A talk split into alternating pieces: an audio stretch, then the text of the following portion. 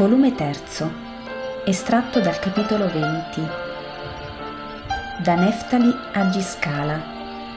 Incontro con Rabbi Gamaliele.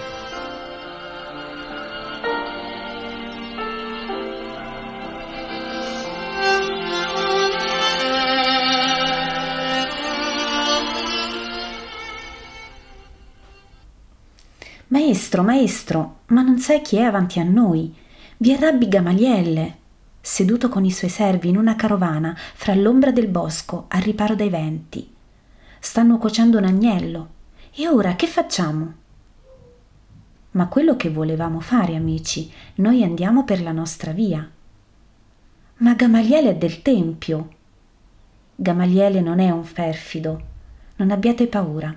Vado avanti io. O vengo anch'io, dicono insieme i cugini, e tutti Galilei e Simone. Solo l'Iscariota e un po' meno Tommaso mostrano poca voglia di procedere, ma seguono gli altri. La strada piega e sbocca in una specie di pianoro. Nella radura soleggiata, molta gente è sotto una ricca tenda e altra si dà da fare in un angolo per girare l'agnello sulla fiamma. Non c'è che dire, Gamaliele si trattava bene per un uomo che viaggia. Lui ha messo in moto un reggimento di servi e smosso non so quanti mai bagagli. Ora è là seduto al centro della sua tenda. Gamaliele pare un idolo, con le mani aperte sulle ginocchia, rigido, ieratico, mi sembra una statua Intorno a lui i servi volteggiano come farfalloni, ma lui non se ne occupa. Pensa, con le palpebre piuttosto abbassate sugli occhi severi, e quando le alza, i due scurissimi occhi fondi e pieni di pensiero si mostrano in tutta la loro severa bellezza, ai lati del lungo naso sottile, e sotto la fronte un po' calva di vecchio, alta, segnata da tre rughe parallele e sulla quale una vena grossa, bluastra, mette quasi un V al centro della tempia destra. Lo scalpiccio dei sopravvenienti fa volgere i servi. E anche Gamaliele si volge. Vede Gesù avanzarsi per il primo e fa un atto di sorpresa. Si alza in piedi e va al limitare della tenda, non oltre. Ma da lì fa un profondo inchino con le braccia incrociate sul petto Gesù risponde con lo stesso modo. Qui sei, rabbi? chiede Gamaliele. Qui sono, rabbi, risponde Gesù. È lecito chiederti dove vai? Mi è caro risponderti, da Neftali vengo, diretto a Giscala. A piedi, ma è lunga e penosa via per questi monti. Ti stanchi troppo. Credimi, se sono accettato e ascoltato mi si cancella ogni stanchezza. Allora concedimi per una volta di essere io quello che ti cancella la stanchezza. L'agnello è pronto, avremo lasciato i resti agli uccelli perché non uso portare dietro gli avanzi. Vedi che non mi disturba offrirtelo e con te ai tuoi seguaci. Ti sono amico Gesù. Non ti credo inferiore a me, ma più grande. Lo credo e accetto. Gamaliele parla ad un servo che sembra il primo in autorità e questo passa l'ordine e la tenda viene prolungata e vengono scaricati da molti muli altri sedili per i discepoli di Gesù e le altre stoviglie. Portano le coppe per purificarsi le dita. Gesù, con la massima signorilità, procede al rito, mentre gli apostoli, sbirciati acutamente da Gamaliele, lo fanno alla meno peggio, meno Simone, Giuda di Cheriot, Bartolomeo, Matteo, più rotti alle raffinatezze giudaiche. Gesù è al fianco di Gamaliele, che è solo su un lato della tavola. Di fronte a Gesù lo zelote. Dopo la preghiera di offerta che Gamaliele dice con lentezza solenne, i servi scalcano l'agnello e lo spartiscono fra gli ospiti e empiono le coppe di vino di acqua melata per chi la preferisce. Il caso ci ha riuniti, rabbi. Non credevo proprio di trovarti e diretto a Giscala. Sono diretto a tutto il mondo. Sì, sei il profeta instancabile.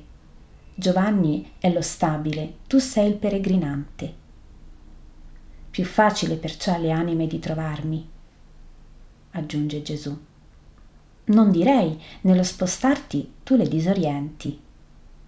No, disorienti i nemici, ma coloro che mi vogliono, perché amano la parola di Dio, mi trovano.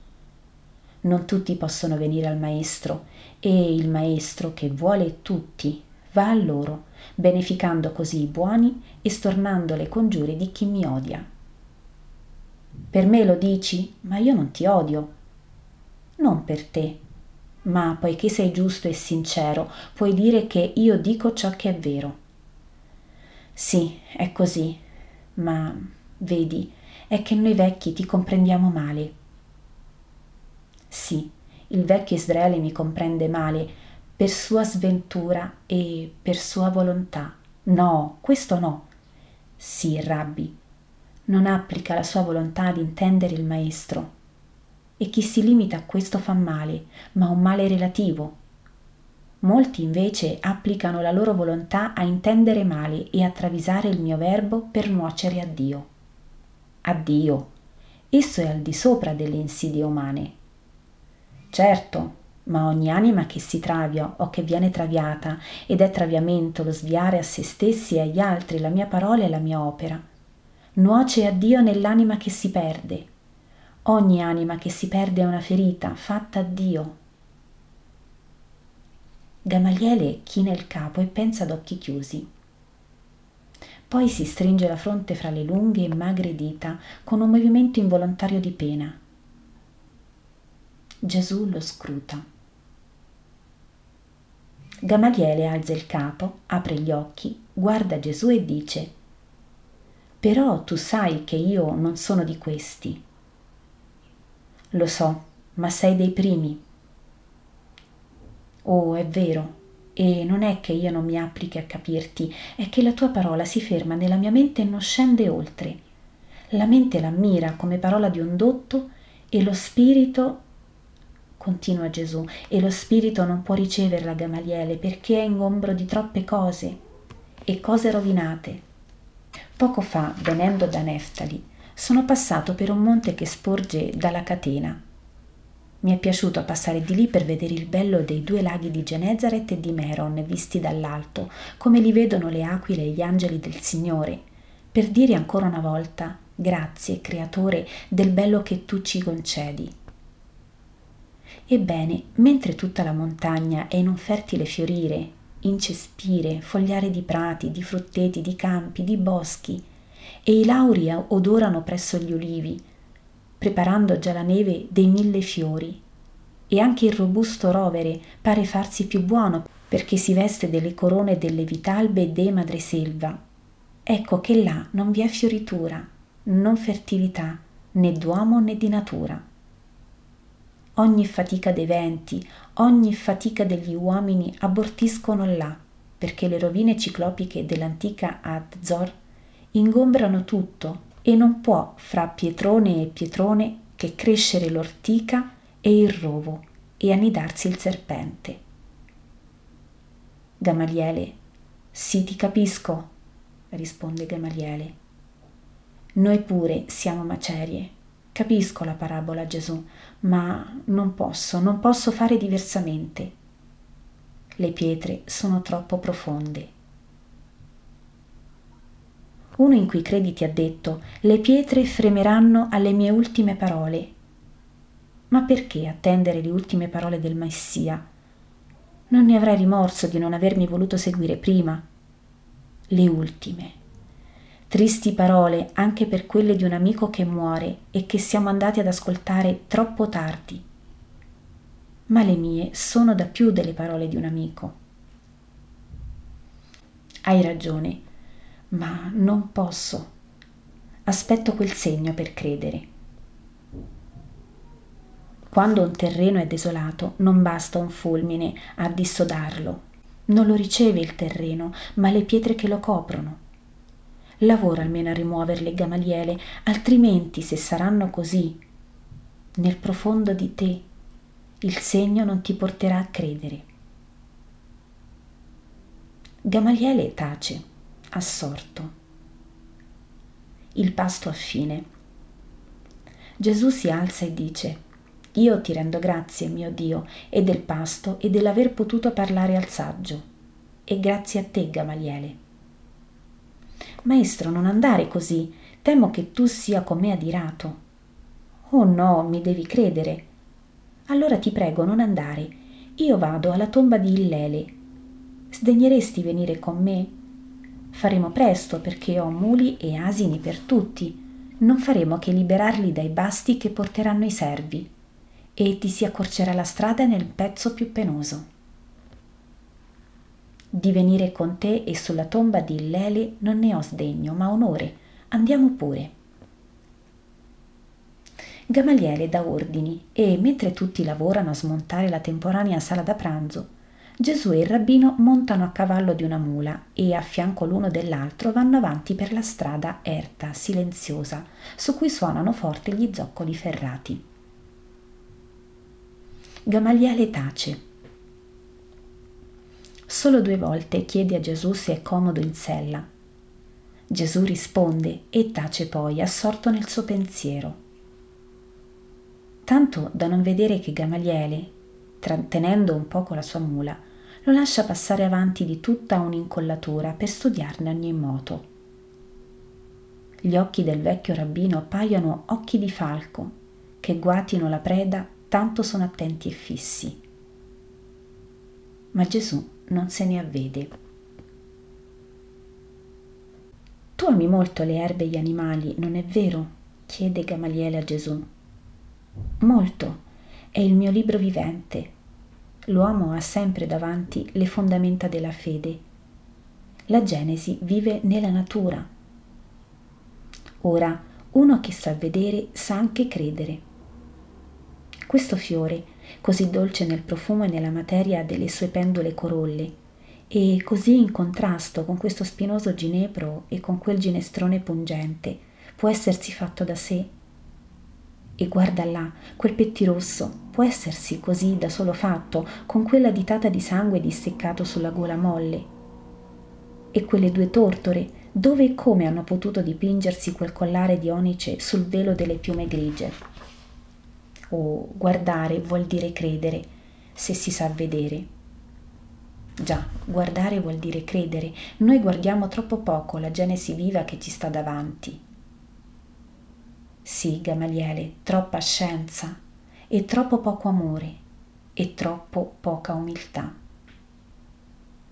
Gamaliele sospira e crolla il capo. Ecco, io sono giunto, Gesù, là è sepolto il lele. Scendiamo, lasciando qui le cavalcature, un servo le prenderà.